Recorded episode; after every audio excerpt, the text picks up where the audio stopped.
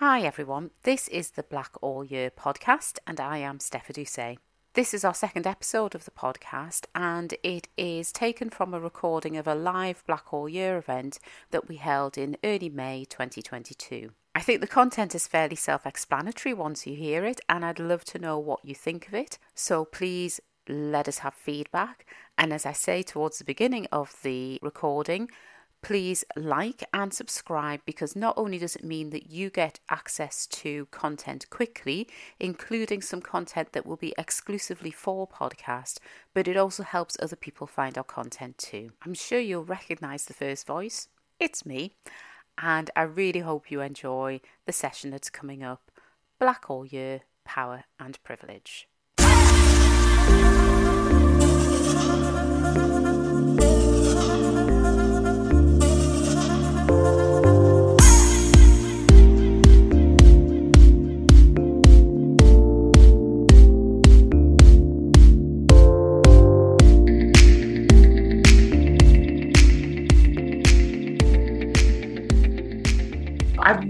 Really, pleased to welcome everybody here to our second Black All Year event. If you missed the first event on Inclusion with Humanity, it is available on YouTube and it's available as a podcast. And if you're watching or listening to this after the event, please like and subscribe, um, as it means that you, you won't miss any future material and it helps others to find our content as well. I'm just going to really briefly mention about Black All Year and why Black All Year. And people who were at our first event will know this. But it's basically because I got a bit sick of attention being given to Black people or issues or challenges and or achievements only during Black History Month. And then it was like we disappeared for the 11, other 11 months of the year. And yet we are Black all year round. The issues, the challenges, the achievements are there all year round. And that's really what this is all about. It's a, a, chance and an opportunity to really get a chance to look at them, to celebrate, to challenge, um, and to discuss all of those things that go on throughout the year and not just in Black History Month. So, moving swiftly on, I want to introduce our speaker for today. Um, I've had the honour and privilege of working with Ngozi Lyn Cole in a number of different roles and guises. Um, she is an absolute powerhouse. She's a former director of the National Lottery Community Fund. She's chair of the Northeast Justice Together initiative Deputy Chair of the Appointments Committee of the General Pharmaceutical Council and a non-exec director at South Tyneside and Sunderland NHS Foundation Trust. And I'm out of breath, but that is just a few of her roles. Um, she's also an amazing coach, and I can speak from personal experience of that.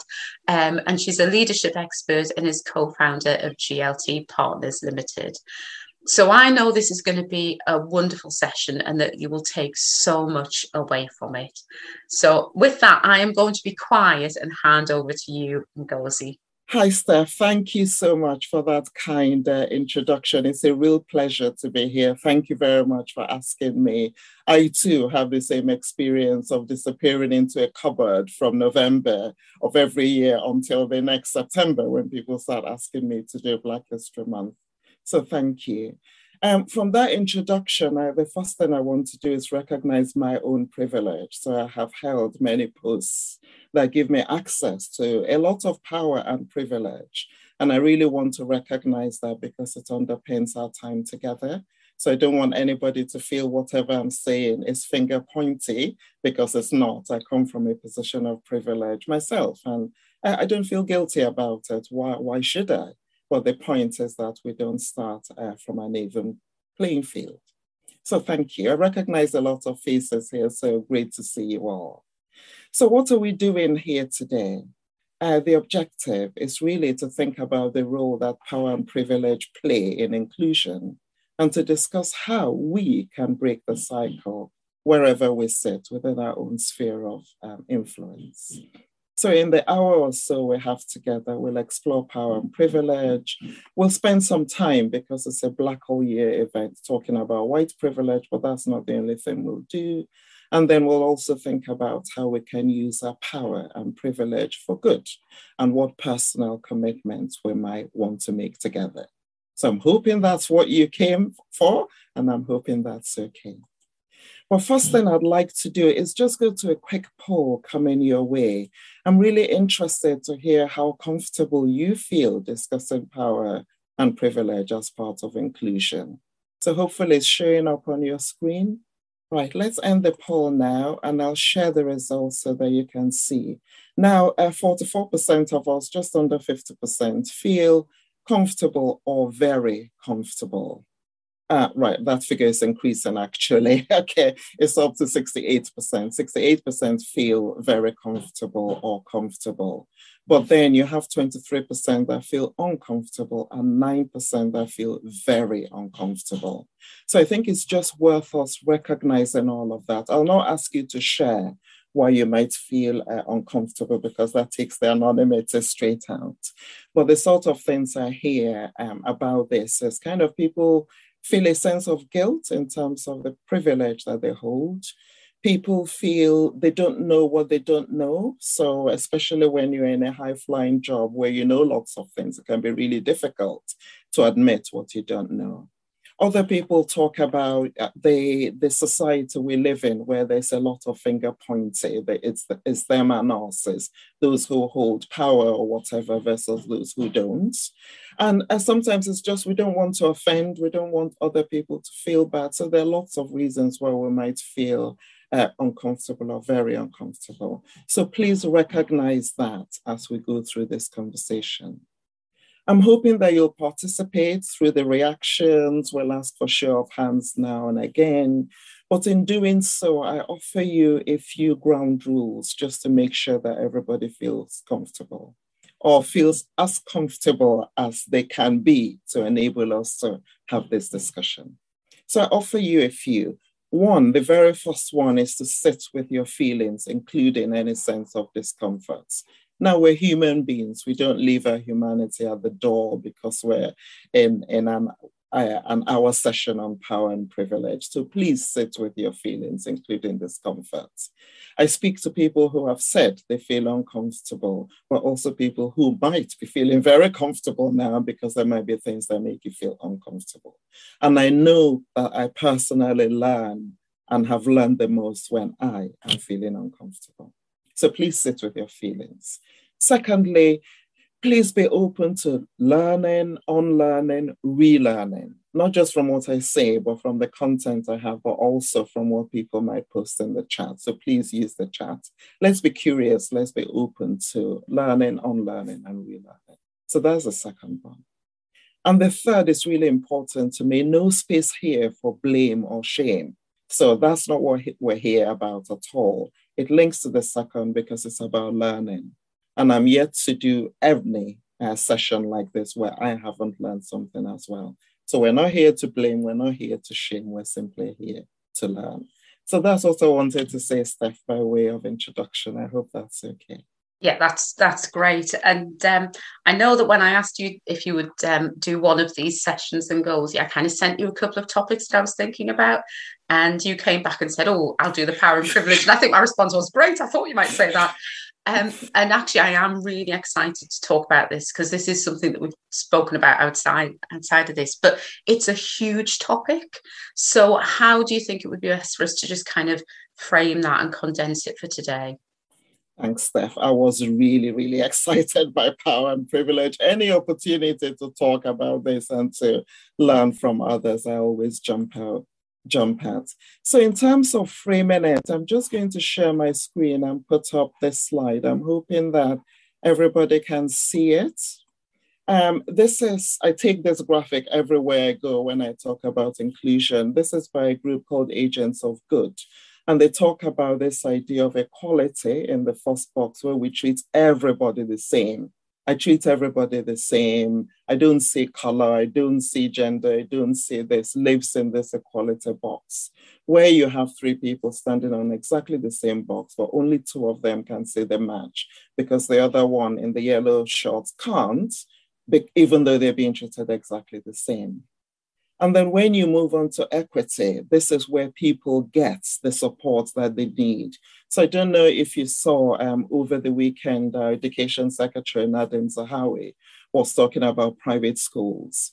And he, he made a point I agreed with. He said all of our education should be perfect so that people have uh, the right opportunities and advantages.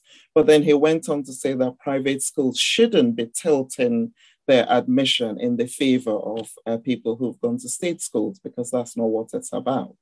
So I was interested in, well, if you base everything on merit, which is what he was suggesting, then this happens. People will be in the yellow shorts, they will not have the same advantages as others. But if you treat people equitably and actually give people the support they need, then you have the second picture where everybody can see that match. Now, the person in the jeans, the yellow, the blue trousers, might feel they've lost something. They have, they've lost the box. But the point is that they could see the match very, very well in the first place. Uh, and the fact that they have lost their box doesn't mean their experience is in any way diminished. And then when you get to justice, you start looking, well, what was the cause of inequity? We live in a society that has so much inequity. If you're a Black woman, you're four times more likely to die in childbirth than if you're a white woman, for example. So there are systemic barriers like that fence that you pull down when you start to think about the cost of inequity. So I guess in framing our conversation, if we're not equitable, that is where power and privilege exist. Power and privilege, if unchallenged, if we do nothing to create some semblance of an equal playing field, we will always have a society of haves and have nots, a society where some of us enjoy much more benefits because of things that are nothing to do with us. So I just wanted to share that to, to give a sense of um, how we might frame our conversation. That's great, thank you. Um, and and I I, lo- I, do love that graphic. The only thing I think about it is at the end there's still a like a, a chicken wire fence there, and the next stage is get rid of any barriers and trust people to behave themselves appropriately. Um, but we may be a little little way away from that at the moment. We'll get there, Steph. It might not be in our lifetimes, but we will get there at some point. um, okay, so power. How would you define power? Um, and and what what really should we be thinking about around power? Okay. So, one definition of power, really simple dictionary one, is the capacity to exercise control over others. So, that's what it's about. How does one group or one individual exercise control over others? Well, there are some nuances. I suppose the most common thing when we start thinking about power is this idea of power over people where the powerful seek to control the thoughts and behaviors of the either totally or relatively powerless. For example, a government might have control over us. Uh, a parent might have control over a child, uh, even though I was speaking to the mother of a toddler who still isn't sleeping recently, and she said, You think I have power over my child? I don't. They have power over me. They stop me from sleeping. Well, the point is power over is this um, ability for the powerful to exercise control over others. You have things like power within, when we can gain the self confidence and the awareness ourselves to be able to challenge the status quo. That we saw, um, it, well, those of you who are as old as me might have seen in action during apartheid South Africa. But I believe actually watching the coverage of Ukraine, there's a lot of that going on where people I know that the, the West is supporting, in my view, not as much as they should be. But the point is that you've got uh, the David standing up to the Goliath of Putin. So, very much a power within that enables us to act. Well, I guess the third point I want to make is the idea of power with, where, where the powerful can share power with those who are not as powerful and work with them, partner with them, collaborate with them in order to drive change that benefits everybody, not just one group of people. So, this idea of power over often creates a system where some groups, which we can refer to as dominant groups, um, oppress others. And this is where you have the breeding ground for things like racism, sexism, ableism, classism. So all of this are power with. And we need to think about how can we who have power and privilege, how can those of us with this power share with those who are less powerful to create a more inclusive world. Because if we do that, everybody benefits. Those people who might have power now benefit because, in some ways, we don't need to subsidize those that are without power. And also because we just create an inclusive world, a better world where everybody can be, be themselves, bring themselves into work. So let's do some interaction if that's okay. Think about a time when somebody had power over you. And I mean power that they didn't use positively. What did that feel like? What, what was it? What was the situation? Tell us briefly in the chat. Um, how did it make, fe- make you feel? What was that when somebody had power over you? How did it make you feel? So can we just um, start to do that in the chat, please? Um, Andrea, thank you so much. Keep asking for anonymous shortlisting. No names, no gender, no age.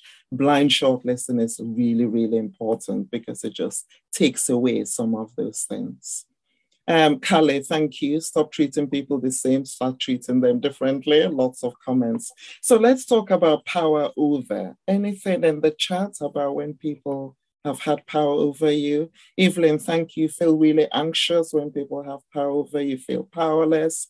Thank you. Helpless. Thank you, Sharon. Hi, Sharon. Uh, scared. Yes, all of those feelings really that we get. Unheard, oh God, unheard and unseen. Angry, that comes up um, as well. So these are the sorts of things that happen that we're thinking, what's going on? This isn't about me. Yeah. Um, when people have power, make a point of demonstrating. I feel my flight reaction kick in. I get that fight or flight. It's like either I'm flying or I'm fighting you, I'm attacking you, and then obviously um, get labeled. One yeah. of the things I found really interesting about that parent-child example that you gave is people often think that power is held by people with authority, and that's not always the case. So, having come from a kind of NHS background, I've been in positions where technically I have authority over a clinician, but actually they they hold all the power, and the the way that they are dealt with if their behavior is inappropriate is completely different to the way that I would be dealt with, and that so that that concept of power is held with the bosses or the people with the authority is often not the case at all. Spot on, absolutely spot on. Yes, and power can be held wherever. It's not necessarily with the bosses um, at all. Bosola, thank you. Taking my car to the garage. That's where I feel most powerless. Yeah, I hear you. I get that because I don't know what's what's going on. I've got lots of stories, but the, yeah. in the time we have, let's. Evelyn's just um, wants to ask a question. I don't know if that's okay Please. at the moment. Absolutely. Yeah? yeah, let's go for it. It's a conversation. Go on. Ngozi, thank you so much for um, coming to do this event today. And thank you, Steph, for holding this all year, um, all Black all year um, events, which are fantastic. And I think that what I was thinking about, I'm a, just to give you some context, I work in the NHS, I'm a consultant, I'm an eye surgeon. And I think that sometimes power can be, um, doesn't necessarily have to be anybody more senior, it can be senior but as a black female, you know, surgeon, doctor, it can sometimes be from people who are hate hierarchy, but in the hierarchical change, who are not at my level, all right, may even be non-clinical and will be of a different, different ethnic group. Um, Evelyn, I hear you. And Ranjit has just made um, a comment where you're powerless, brown skin is last in the queue. So we're getting a little bit into privilege now. So we might um, uh, just pause on power. But that absolutely occurs. Though you might hold power as a clinician, you are also a, a, a, black or brown woman. So that throws you out of the power dynamics, and this person is seeing you as powerless compared to them. So we need to deal with all of those intersectionalities where our, uh, our gender, the color of our skin, whether we're able bodied or not, our sexuality start to cut in to decide who has power and who doesn't. So it's never quite linear. Excellent point. Thank you. So hopefully everybody can see how it feels when people have power over us. And if we know how that feels, how then, when we have power, can we start to use it positively? But we'll come to that. Steph, I'll come back to you. Hopefully that's helped in terms of power specifically. Yeah. So then privilege, you, we're kind of, as you say, we've just started touching on that. So um, what about privilege? I think a lot of people find this a really triggering word. A lot of um, well, a lot of people, when they are the people that have the privilege that's been pointed out, find the word, the term very triggering. Um, so, what is it, and and what's the link between power and privilege? Thank you. Thanks, Steph. So, uh, pa- privilege or the lack of privilege is how power is distributed, and it's how we maintain the status quo and how operation, uh, oppression, not operations, is maintained. So sadly, when we have power and privilege at play, we maintain the isms that cause harm. So when you're racist, when you're sexist, when you're uh, homophobic towards somebody, it's not just about sticks and stones. Obviously, we have murders, we have assaults, and so on. But there is a harm that uh, oppression causes. So there was a research done uh, in Australia in 2021. If I've got time, I'll post a link to it, or maybe Steph can share that when this goes out. It was research, a longitudinal study done on, on Aboriginal people in Australia. And it found a very, very clear and strong link between the racism they were experiencing and their poor physical and mental health. Even things like obesity, things like diabetes, depression, anxiety, very, very clear link between racism and that. So we, do, we cause harm when we don't really think about power and privilege. So specifically on privilege, it operates on different levels, on a personal level, interpersonal, cultural, institutional, systemic, you know, at all levels. But it gives advantages and favors and benefits to members of different of dominant groups at the expense of members of other groups. So you tend to have something, you haven't worked for it, you haven't done anything to deserve it. It just comes as a result of who you are. And it makes you um, have a degree of authority and power over others. So let me share the um, privilege wheel um, with you. Just bear with me and I'll get that up. And if anybody is listening to the podcast version of this, I'll I'll share links to the slides so that you can or to, to the images in the slides so you'll be able to see them as well. Thank you. Thanks, Steph. So I'm looking at the version of The Wheel of Power and Privilege by Sylvia Duckworth. Um, so hopefully you have a look at that, but let's just pick one and have a look at it. So look at body size down here. So in the middle, you have power. So people in the middle of the screen hold power over others, either because society is designed to make them as comfortable as possible, or things uh, just work to their favor.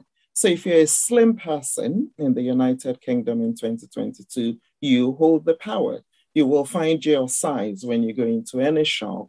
You will switch on the telly, you will see lots of people that look like you. Slim is the norm. Nobody will point fingers at you to say, Look at you, you're looking slim. Now, I distinguish that between people who are very thin due to health reasons. I just mean slim. So if you're slim, you hold the power.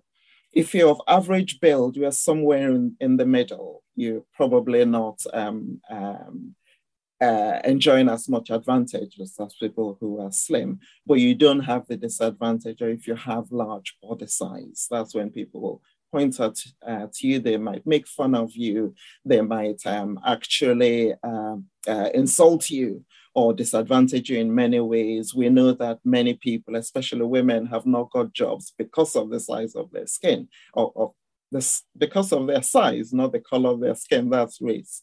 So there are a lot of disadvantages that make people who are on the outside of um, this wheel marginalized rather than having power. I was speaking to some uh, a group a while ago, and somebody says class doesn't appear on this uh, wheel. Uh, I, I would say it partly appears, not that it doesn't appear. For example, if we go to rich, um, versus poor in terms of wealth. You have the rich people who hold the power. You've got the middle class, so class is mentioned here, who sit in the middle, and you have poor. But you don't have people, I agree, from the lower classes. So let's just play. Let's use reactions by way of show of hands. Where are you in terms of that wealth um, screen? If you're rich, and let's define rich because it's relative, isn't it? So if you earn more than 500,000 pounds, then you are in the power elements. If you don't, you are in the marginalized elements. So, show of hands, who feels they are marginalized due to wealth? And I am going to do my own reaction here because I need to raise my hand as well. I do not earn that much, but a number of participants are raising their hands. We are on the marginalized end of the wealth wheel. And, and that's I, I love the way that you've defined that actually because a lot of people they talk about the one percent Yes. And I think a lot of people think the 1% is, oh, the really, really rich. And it's not. When, when we're talking about 1%, it's people who are earning, I think, over about £60,000, pounds mm-hmm. which I appreciate is well above the average salary. But it's not the kind of money that people think it is. And there's a huge difference between let's say, for example, some of the people that run this country at the moment and the kind of money and wealth that they have and your average person um, or your slightly above average person who probably is in that wealthy middle class um, it's it's a very different position to be in you're really a few paychecks away from being poor again absolutely and you're in the cycle of oppression isn't it for example universal credit I understand when you apply for universal credit, and people who work in that area correct me if I'm wrong, it takes about five weeks for your um, application to be approved. During that five weeks, the government might give you a loan to kind of help you because you're applying because you've got no money. So you'll be given a loan. Um, but the minute the five weeks kick, kicks in and you start to get your money, you need to start to pay back that loan. So you still have less money anyway. So there's a cycle of oppression. And then you've got members of parliament, you've got people in the public body going, well, you need to buy, find a job. Why are you on universal credit? Why do your children need to be uh, on free school meals? All of those perpetuated. We go, it's your fault. You need to do something. So that means we do not handle the root causes, the wooden fence in that example of the impact of people needing to be on universal credit and then the dominant groups continue to enjoy their position and we vilify those who are less dominant. So things like that. Yeah. So and I think one, I was just going to say one of the things that I find really interesting about this wheel, and and forgive me if I'm about to um, kind of ambush what you're about to say. It's all right. Go for when, it. When when I first saw this wheel, I kind of went right, and, I, and I'm sure everybody's done the same. You kind of look around it, and you you say, where do I sit on that? Mm-hmm. And I was a light skinned black um, cisgendered heterosexual woman, I don't get any further than the middle wheel, mm-hmm. the middle of the wheel. Mm-hmm. Um, but actually, there are quite a few areas where I'm right there in the power. Absolutely. Um, so it just shows how people can be in different areas depending on what it is that's the, the dominant factor at that time. Absolutely. Yes. I mean, do this, do this yourself. So I own property. There I am, right in the power. Um, I'm not rich in the uh, example we've just given. Uh, I speak English. I don't know if I said that because I speak English with my Nigerian accent. Mm-hmm. So I might be over here, even though I acquired English rather than learned it. Um, I'm not a cisgender uh, man. I'm a citizen of the United States. So you see what I mean? As you go around, we hold power sometimes, and we don't other times. And that doesn't matter. My my challenge is when we do hold power, how do we use it? But um, Steph, you've just got us onto skin color, so let's let's look at that. So obviously, you and I define ourselves as Black women, I know because yeah. we've talked about it. But our skin tone is very, very different. Mm-hmm. So when you look at this, when you're a white person, you sit in the power um, thin. If you're sort of different shades of brown, you sit here somewhere. If you're dark, like myself, and I appreciate some people are dark, then you sit on the outside of this wheel. So yeah. let's just think about that for a minute. Let me stop share and let's talk about that.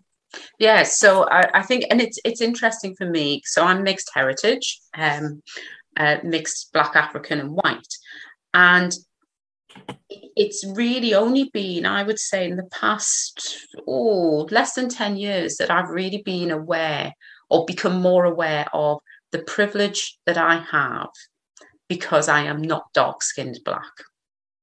Um, so that's not, I, you know, not for a second does anybody ever think I'm white. My features are not white. Um, my skin color is not white. A lot of people don't quite know what I am. It's like, oh, I'm not sure what you are. You're so exotic looking, um, and all of that rubbish. But, but people, but I'm not dark skinned black, and therefore there are things that I know that I don't face that you, for example, and Ngozi would face there is a, a real inherent racism. And my, um, when I was married, I was married to um, a, a, Sikh man, and I know then, and, and, this is going to be a topic of an upcoming um, session, but I know then actually being light skinned black really stood me in good stead. Mm-hmm. Absolutely. Because I was more acceptable to to people because I was light skinned.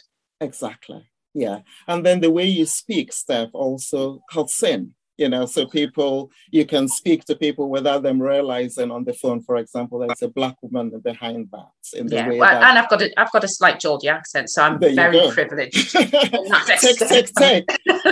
Tick, tick, tick. Yes. Basola, absolutely right. Uh, religion, I think, kicks in here because, again, if that wheel was done for religion, if you're Christian, you would sit in the middle of the wheel. And if you're anything else, you will start to be marginalized and discriminated against. Yes. Pam, I know that you had your hand up and I think you've lowered it again. If you if you want to speak, then please do ask a question. Um, I've noticed Andra's mentioned foreign sounding names as well. exactly. Yeah. I mean, uh, you know, I'm Steph, but my surname's Edusei, And um, so that kind of signals me out as being different as well. Um, and, and Ngozi, you, you, you, you didn't always use your first name publicly? No, no. Moved from Nigeria back in 1989 to this country. And Ngozi has always been my first name. Um, moved with my husband to do his master's degree. Long story short, after his master's, he got offered a job and they kept offering him very, lots of benefits that we decided to stay. And that's when I started to look for a job. And that's when I realized I was Black. I didn't know I was a Black woman before, before then. This was my late 20s. Um, couldn't get a job, couldn't didn't get shortlisted, didn't get interviewed for anything, even though I already had a master's degree by that point.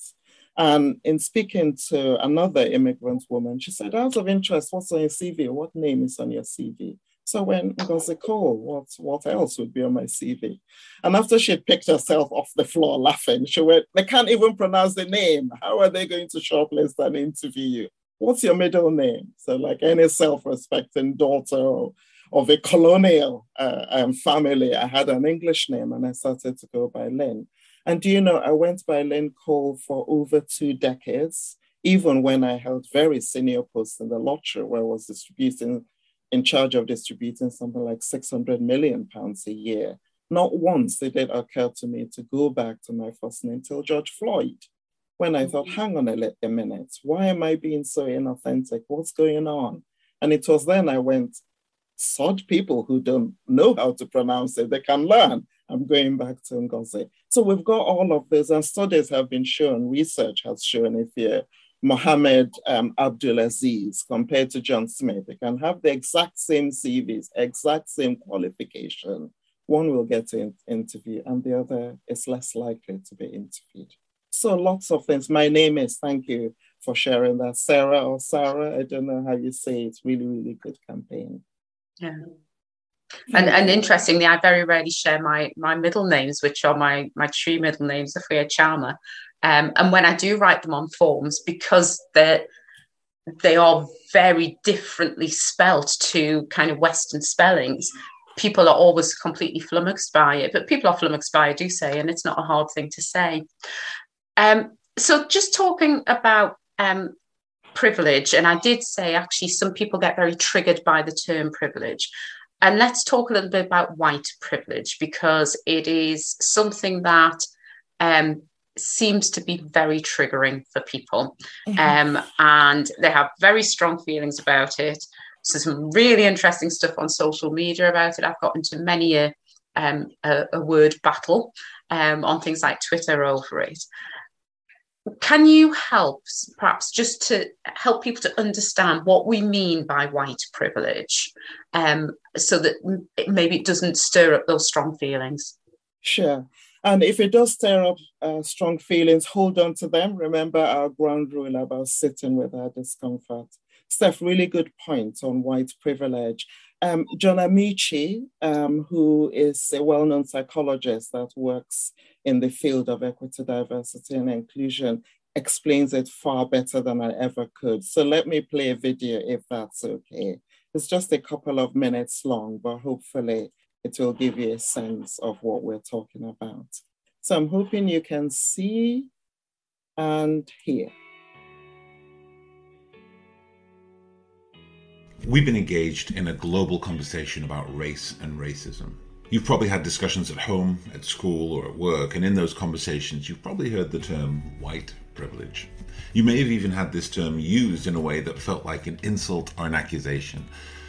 Others will have told you that it's all just made up to make white people feel bad, and none of this is right. Privilege is a hard concept for people to understand because normally when we talk of privilege, we imagine immediate unearned riches and tangible benefits for anyone who has it. But white privilege, and indeed all privilege, is actually more about the absence of inconvenience, the absence of an impediment or challenge, and as such, when you have it, you really don't notice it. But when it's absent, it affects everything you do. There are lots of types of privilege out there. The privilege of being born into a wealthy family versus a poor family is kind of obvious, but then there's the privilege of being able bodied versus having or acquiring a disability that most of us take for granted. I have two very close friends who are wheelchair users, and I'll be honest, when I first met them, I was completely ignorant about the everyday ways their lives are made harder through no fault of their own. Some of these ways are simply thoughtless, but some of them are just the way we live, just the way we build infrastructure, just the way everything works that just makes their life harder than mine. That's just one of the ways that I'm privileged. And understanding that, embracing that, doesn't make me a bad person. But ignoring it raises the chance that my friends will be excluded in ways that are not obvious to me. And as their friend, I can't allow that. There's a good chance, as a white person watching this, your life is already hard. Every day you have to overcome some difficulty or challenge just to get by but you can still have white privilege. White privilege doesn't mean you haven't worked hard or you don't deserve the success you've had. It doesn't mean that your life isn't hard or that you've never suffered. It simply means that your skin color has not been the cause of your hardship or suffering. There is nothing but a benefit to understanding our own privileges, white and otherwise. It brings us closer to those who are different. It helps us be vigilant about the ways we treat others different than us. It helps us make a society that is fairer and more equal. Having white privilege doesn't make your life easy, but understanding it can help you realize why some people's lives are harder than they should be.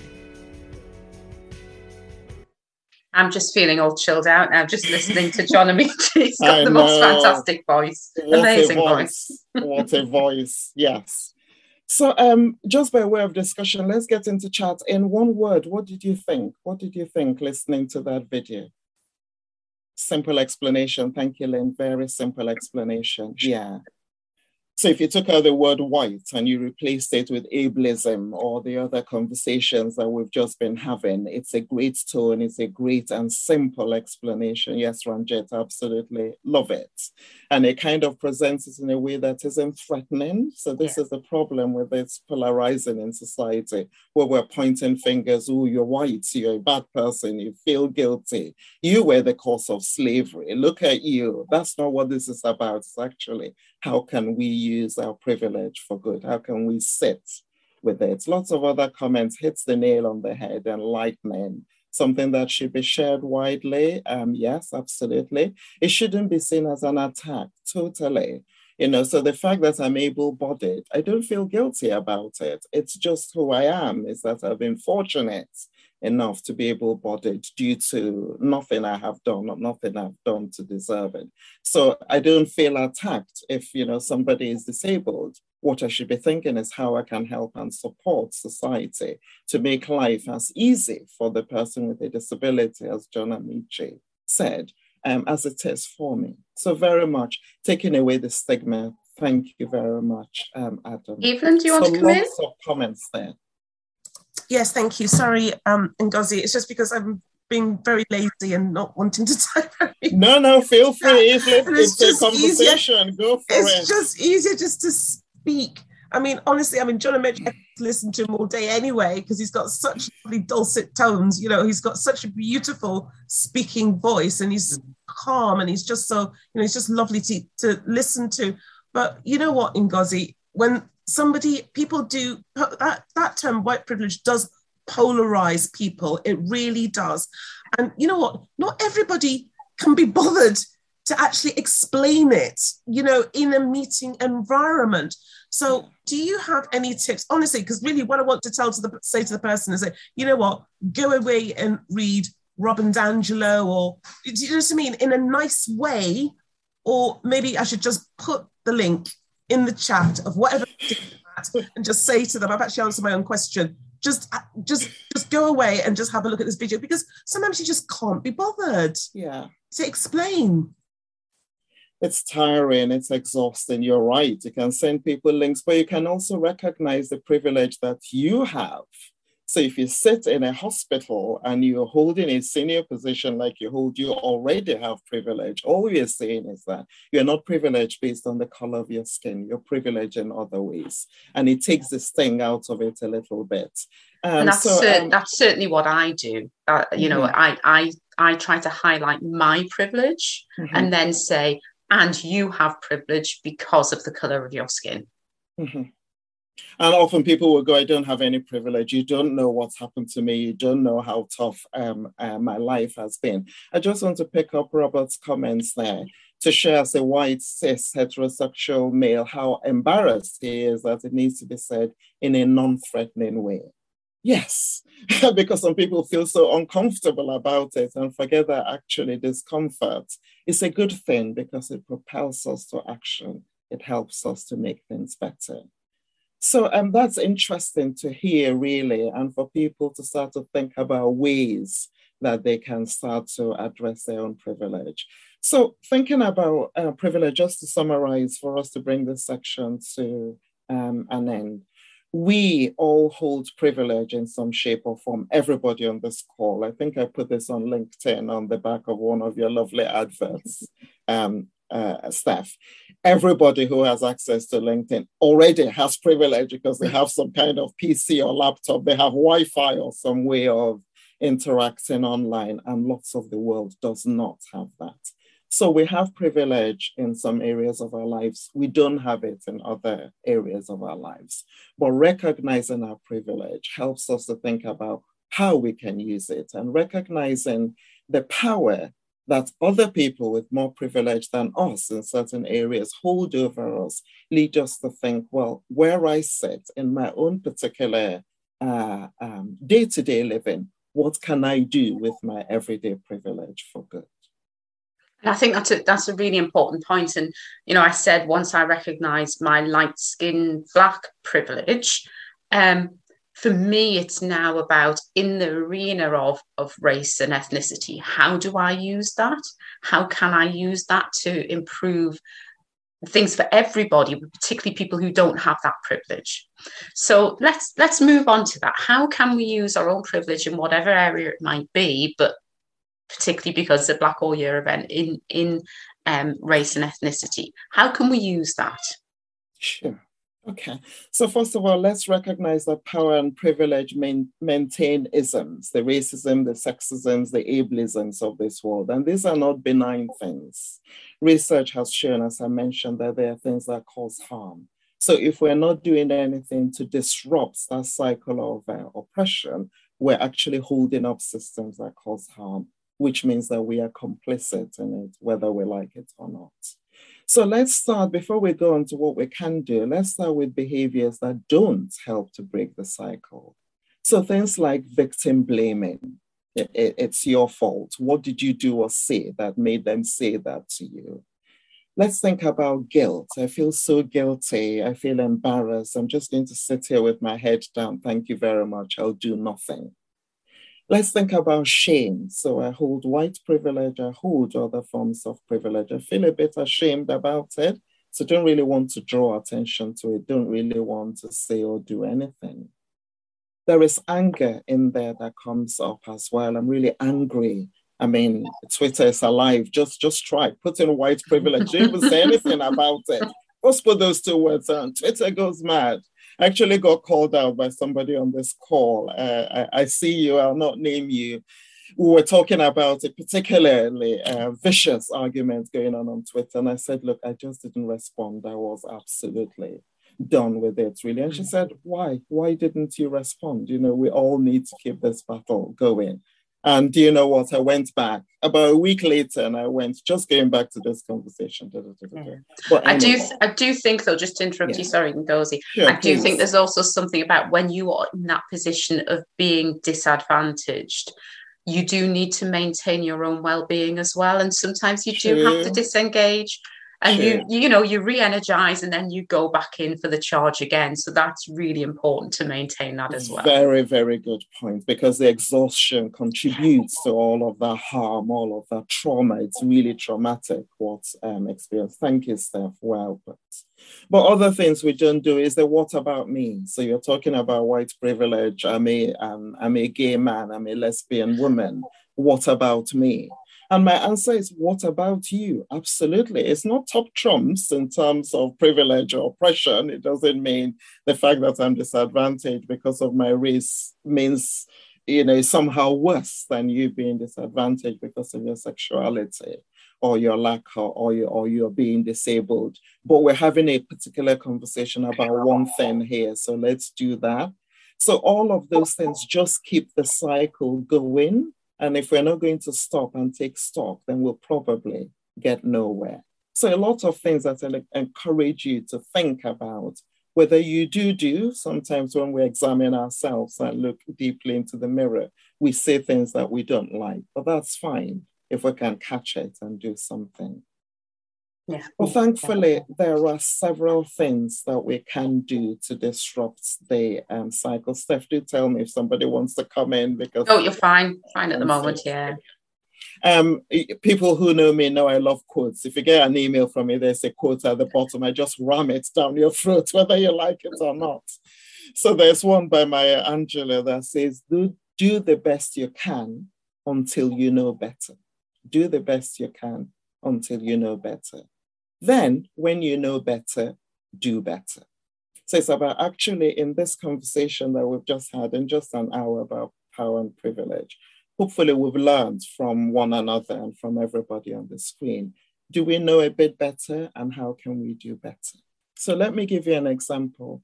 Whipps Cross Hospital, and a few NHS people on the call, Whipps Cross uh, Hospital um, um, down in the south, in, in Essex, I think it is, um, was the subject of an industrial tribunal just last year. What happened?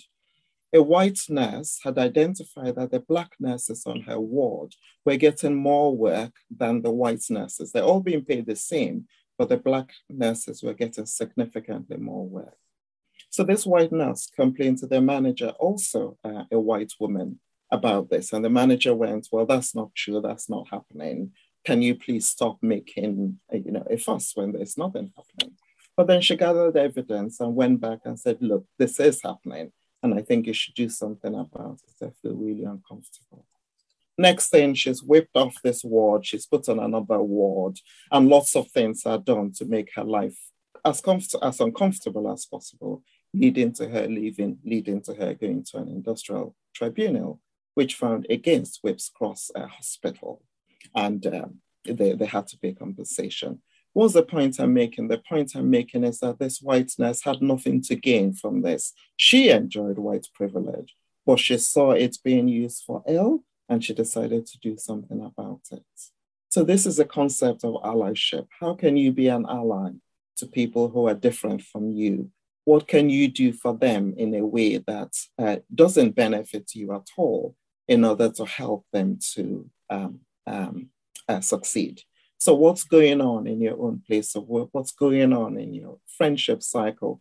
What's, what are you watching on social media? What are you seeing that is clearly not right that you need to do something about?